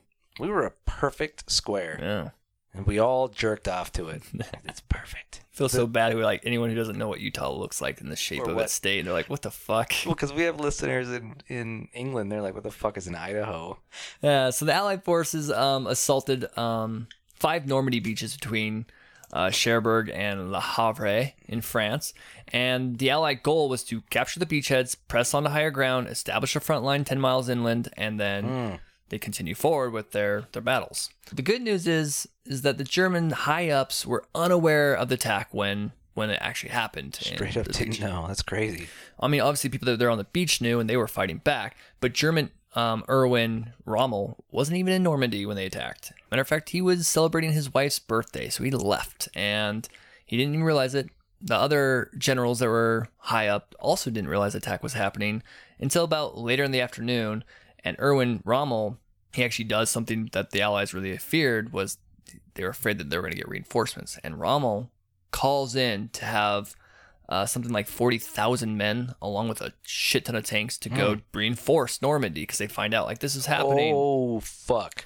However, Pujol finds out that this is what Rommel's doing because he's getting information from the Germans. Right. And he sends the most important letter of his spy career. I'm ready. By building up this entire network of fictional spies and providing the Germans with information that they thought was accurate or providing it just a little late, he had high credibility, especially with most recent letters letting the Germans know that Allied forces were moving in great numbers and provided the movements of information of the troops themselves. Here, Pujol would tell one giant lie and hope that the Germans would just completely accept it. Okay. So Pujol, he tells the Germans that the attack on Normandy is just a diversion. It's a trick to draw off German reserves, and that the real attack is going to actually happen a little bit further north at the Pass de Calais. It's in France. It's like still on the beach, but it's much further up. It's like f- north of Normandy. Yeah, so it's kind of hard because the country kind of is wavy and goes up. So it's northeast, All right. yeah. That's what he's telling the Germans. And he also tells them, he's like, he urges them, you must send this report directly to German high command. Pujol was telling the Germans not to send reinforcements to Normandy. Um, and he wondered if they would even consider to go to the top or not. This is wonderful. Yeah. It's like I heard it straight from Martha and her rutabaga spirits. This Whoa. is real. So Prugel and the British anxiously wait to intercept more Ju- German communications, whether it be by sending it to Pujol as a spy of Germans, like, Right. giving him the info, or they're just trying to capture anything they can hear over radio to see if it, if it went through. Hours after Pujol sends this message, they find out that it went all the way up to the top and it was initialed by Hitler himself. Oh fuck! Yeah. And the Germans halt their reinforcements that they were going to send down and call it off. They do even send them to, you know, Passe de Calais. Yeah, northeast of the fucking Yeah. place. So that's how far, that's how much, that's how much credibility he had. Matter of fact, so much so that they stayed there for two months while the Allied forces pushed through Normandy, got into deep into France. The whole time they were confused and they kept thinking there was going to be attack happening at this Pass de Calais area that never is going to happen. I'm losing my mind right now. Now, this happens really well with a lot of different things. If you remember, do you remember talking about the Ghost Army? Yeah. Yeah. So this is a little bit of what's going on with that. The Ghost Army is also helping with this. There's a lot of different um, Mm-hmm. what they call is a uh, deception tactics. right. So there's a lot of this really going on besides just Pujol and his stuff. But Pujol's the one who got it to Hitler to be like, don't send reinforcements there, go So- somewhere else. So the for context, so the Ghost Army is like where we had like whole fake units Yeah. to to deceive the Nazis where it might take off. And then Pooj is like, oh, we're doing this thing, so I'm going to pretend that that's real and reinforce that idea. That's exactly what ends up happening. So Fuck. So the Ghost Army has already been kind of doing this for a while before, um, Normandy is going to happen. Kind of like how Pujol's been throwing out fake information as well. So they're just trying to cause some confusion and to like hopefully divert them to a certain location that is not where the uh, Allied forces are going to attack. Right. But even more so afterwards, Pujol's able to save face because he just told a huge giant lie. But he's going to continue giving them as much information while he's still got German's ears because he's afraid they're going to get caught. Yeah, I mean, throw in as much bullshit as you can while you can. So he does. He starts giving a whole bunch of false information for further deception, uh, but he's able to back it up because the Ghost Army is doing this. He starts using them. He's like, "Oh no, dude! They've got tanks. They've got trucks. They got all this stuff." Don't and fuck it with 'em. Gets backed up because when the Germans go fly over it, they see the fake blow up tanks and trucks and armies, and it goes along with other chatter that was going on that they thought they Oh, broke the code on. Because there's a whole thing where they had they had actual soldiers out there just running back and forth Yeah. to look like they're getting prepared, and then like uh, you It know, like gave big secrets away that were like in, while they were in town, they would like talk while they're drunk to make it seem like they were bal- yeah, and then just like big balloons that looked like tanks and shit. tanks and and made out of uh like plank wood shit. Yeah. Oh, and they had a fake harbors and stuff. Yeah, and landing zones for planes. So it's the it's the 23rd Headquarters Special Troops Ghost Army, and that's was one of the main ones who was doing all Yeah, I this wanna deceptive be like- tactics. Ghost army. the great thing is, is actually is a great hiding spot for Pujol because he tells the Germans that he's got spies that have been seeing all this stuff Yeah. well, that stuff really exists, but it was fake. And when the Germans do find out about it, they're like, oh, well, that's not Pujol's fault. That's that's just because they saw that stuff too. We saw it too, and we thought it was real. So Yeah. it's not his fault. It's not his agent's fault. So Poosh has never lied to us. yeah. We need to make sure. So what the fuck, it's speculated that if it wasn't for listener? You need people time. yeah, You need us. yeah, you do. this is fucking interesting shit, man. A double agent spy who Come started on. off on his own. Nobody knows this shit. Oh, it gets better. So it's speculated. We're kind of getting near the end, but it still gets better. It's speculated that it was, uh, if it wasn't for these um, deception tactics that were played out, that the war could have gone on for many more years and maybe even lost. And that includes all the deceptive um, Yeah. tactics that were used, but especially with Pujol being able to send that one letter that got signed by Hitler himself to pull off reinforcements. Did he- Huge deal. Did he frame that? I don't know. If Like, he look at this did. dumb motherfucker. He signed it Adolf Dogface. Adolf Dogface. I don't know. The Germans never found out that Pujol was actually a double spy working for the Allied forces. so yeah. much so that Pujol's services is actually awarded the Iron Cross in recognition for his services to Germany. He got decorated by the enemy for how good of a spy he was. What the hell? He's such a good spy that the enemy's giving him Did awards. they just mail it to him? I don't know. Yeah, I don't know. I just know They that he just got wrote to it. him like, "We're giving you an award." you did good. Even though we ended up losing a lot of shit in battles, you we you were trying to help us and you gave great And we're information. giving you a raise. yeah, no, they did. They He paid him. got an Iron Cross. so you got the Iron Cross from the German um, military, which is hilarious. and dude, Pujol was super proud of it. He was thrilled. He's like, "Oh yeah, like, dude, I'm getting awarded by the Dude, enemy." this is fucking badass. Like, cause how good of a spy I was for them when I wasn't a spy for them. what the fuck? And what do you do? Like, if they send you that in the mail, like, what do you do with it? Probably wear it. I would. That's actually true. I would. I don't know. Like, check this shit out. Do you know what I had to do to get this? yeah. Dumb fucks. So not no. Uh, besides that, um, he also gets awarded an MBE, which is a member of the Order of British Empire for the for his services for the British, which he actually was doing. right, where the Queen does some shit. Yeah, it's actually a huge honor because it's I guess it's pretty specific. Like when they give it to you, they tell you why they're giving it to you. And so they're telling him like you were a double agent and did amazing work. Like, Triple. yeah, here you go. Like and good job on getting an award And from they're- them too. The whole time they're just like, Jesus, dude. Yeah. Jesus. So the Germans Does he gave- ask for other awards for all his friends? His quote I unquote don't friends? think so. I think that's all Pujol, you know, Oh, under his bummer. secret agency of at least with the definitely with the Britons because they know they're all fake. Yeah. But uh, the Germans give Pujol an award of thirty-five thousand pesetas. I don't know how to say that word. Pesetas. It's a French monetary unit that it's no longer used. It's Mm. Oh, replaced by okay. the euro. But to give you an idea, it equals about twenty-three thousand dollars in U.S. dollars. And at As the a- time, in, nine- at that time, and in 1944, the equivalent of that today would be about three hundred thousand dollars. It's a bonus. Yeah, like for all of his hard work. Uh, MI5 also added on to it, additionally giving him 15,000 pounds for his work, which is about 18,000 USD dollars. And at the time, for today's money is about two hundred sixty thousand dollars. So in total, he made about five hundred sixty thousand dollars for being a spy for two different countries. I made half a mil to play everybody. Yeah. He was really just on Britain's side. What a motherfucker. So after the war, Pujel's um What a fucking way to get rich too. yeah That's fucking yeah that weird. It's the coolest spy story ever. He gets awarded by the enemy and then gets paid a shit ton of money by the enemy. and then Britain, who he really was working for, is like, and you can here's a little bit extra for that. I want that so bad now. So after the war, Pujol later he tracks down his German handler, Carl, if you remember Carl, hey, dick face. who was hiding in Spain. Carl is overcome with emotion for seeing his old friend and his star agent. Remember when we gave you the cross? Carl never would learn about him being a double Oh, agent. come he would on. later die in 1977.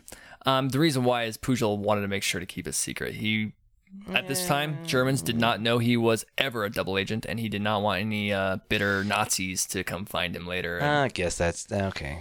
He's all about secrecy, man. So Pujol, um, he wanted to leave Britain and the memories of war behind, and planned on staying in Venezuela. But this is also where a lot of Nazis Yeah, they hung out over there. yeah, they decided to try to flee from their war crimes and they went to Venezuela to do so. So Pujol figured it was safer for everyone if they just thought he was dead, including his wife and son. So he called his British handler, Tommy Harris, Oh, and wait, it- wait, hmm? yeah, and he tells him, Uh, wait, mm, uh, "What would you like to know?" So he fakes his own death to his family? Like he's so sixth level spy. He's so many levels in. He's like, I gotta lie to everybody now. Even I'm lying to God. yeah, I guess so. Jesus. It's uh I think he- he just thought in case if he ever did get find out later on, maybe his family would get attacked. But if he was found to be dead, then his family was safe. I guess. I don't all right. yeah. So he does, yeah. Like I was saying, he, he calls Tommy, um, which is his British handler, Yeah. and uh, tells him like, "Hey, spread the word that I'm dead." Tommy does it, and hey Tommy, I'm dead. even a year later, British, they like the government even announces like, "Yeah, he's he died. He went to uh, the the story was that he traveled to Central Africa and died of malaria um, a few years after or whatever." And they just they just gave him an obituary and so wait, but his wife isn't in on this. nope. Oh, that's rough. So, a British writer named Nigel West in the 80s theorized that Pujol was not actually dead. They faked it. And he actually goes and investigates to find Pujol. He's, he follows several false trails where they didn't make sense how they ended. Because there's a bunch of fake people attached to it. yeah, in fake locations. He's like, it feels like he's never been to Venezuela, but he looks like he's looked at a map. Yeah. There's a bunch of fake people. but he, he actually finds Pujol still alive working in Venezuela. Doing what? Yeah, he was working in uh, Fucking for sh- chickens? no, he's working in a sh- with Shell Company and an oil thing. It wasn't going very well for him, I guess. Pooj is such a weirdo. But he convinces Pujol to come back um, out of hiding. He's like, "You're fine now. It's the '80s. Germany's not going to come hit hunt you down." So he convinces him to come out, and British um, government want to like honor him again, like Yeah, they should. personally be like, "Come on back, dude. You were awesome." Yeah. His wife is extremely unhappy, who the whole time She's like- presumed that he was actually faking his death. What the fuck? Yeah.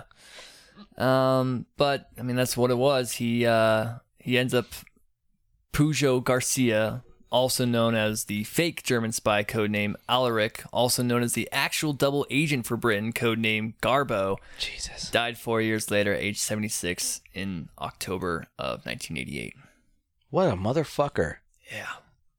I, Yeah. I- So he was uh, I mean, brilliant spy, uh, very, very clever, fast on his feet. Um, there's times that in the story come up about where, you know, he was with other handlers, you know, British handlers, uh, Yeah. assistants, and they were like, "What are we gonna do about this?" And he was just like, "Yeah, we're gonna go like this." And they're like, Duh. "How did you figure that in three seconds?" I could see maybe a couple of hours sitting down and figuring that out, but like, you just that makes sense. It works. It's not gonna have any faults. Yeah. awesome. he's like, oh, oh, yeah, I'm a genius. Yeah, Yeah.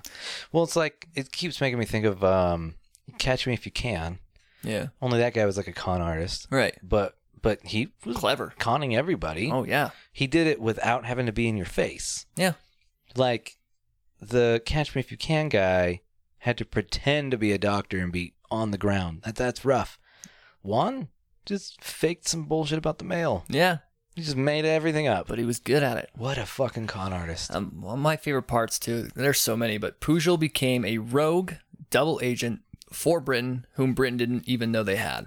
before they hired him on. Early on in the story, I think that's just hilarious. He's like, I'm gonna go be your spy whether you want me to or not. So Do what you love. here we go. Yeah. And of course that he got honored by his the enemy. That's just awesome. I think that's the high point of the whole Money- goddamn thing. Money and awards and like decorations. yeah, if you want to tell this story to anybody, that's where you have to start. Is go a a guy. Oh, I don't even know how to frame it. Yeah. A triple agent got awarded from the enemy, Yeah. and his name's the Pooge, Boojil. and he jerks people off, No. and he calls it the Pooge, and he says, "Buck like a chicken." Jesus, this needs to be more known. I agree. That's why we're doing it. Here we are. Tell your tell the people. Yeah. You know, when we did uh, Eisenhower and Churchill, I felt like for our generation, millennial types, that was brand new info. Yeah. Your grandparents knew that info. Yeah. They don't know about the poosh. No. I bet that's that's not well. So tell them. Tell, Yeah. tell your grandparents. Hit subscribe. Tell them to hit subscribe. You might have to show them how, but that's okay. Let us know if you liked this episode. Hit up us on the comments of Facebook. You can also send us an email at peopletimepodcast at gmail.com. and we love the comments.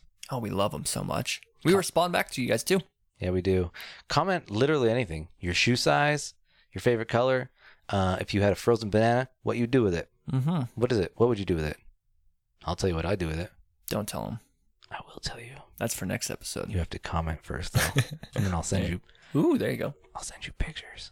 And also, feel free to send us people that you would like us to do people time on, and we will do the research and we will make you a delicious little episode. Well, look, today's was a request, and it went really fucking well. Matter of fact, we've had like the last five or six episodes, four of them have been requests. I think so. Yeah. Yeah, we're trying to we're trying to honor all of them. We're working on it. Yeah, it takes time, but we will get them out. Yeah, Man, there we you go. try to get it as soon as we can. That's why we call. That's why we dabble. We we dabble with podcasting. and history. Thanks, dabblers. Hey, you want to see a picture with me and a banana? yeah, you do. I'm gonna poo you. I'm gonna poo you. Hey, thanks again for listening to one of our podcasts. Be sure to catch our next one that's coming out. Thank you. People time. People time. Hey, click on the next one and subscribe, bitch.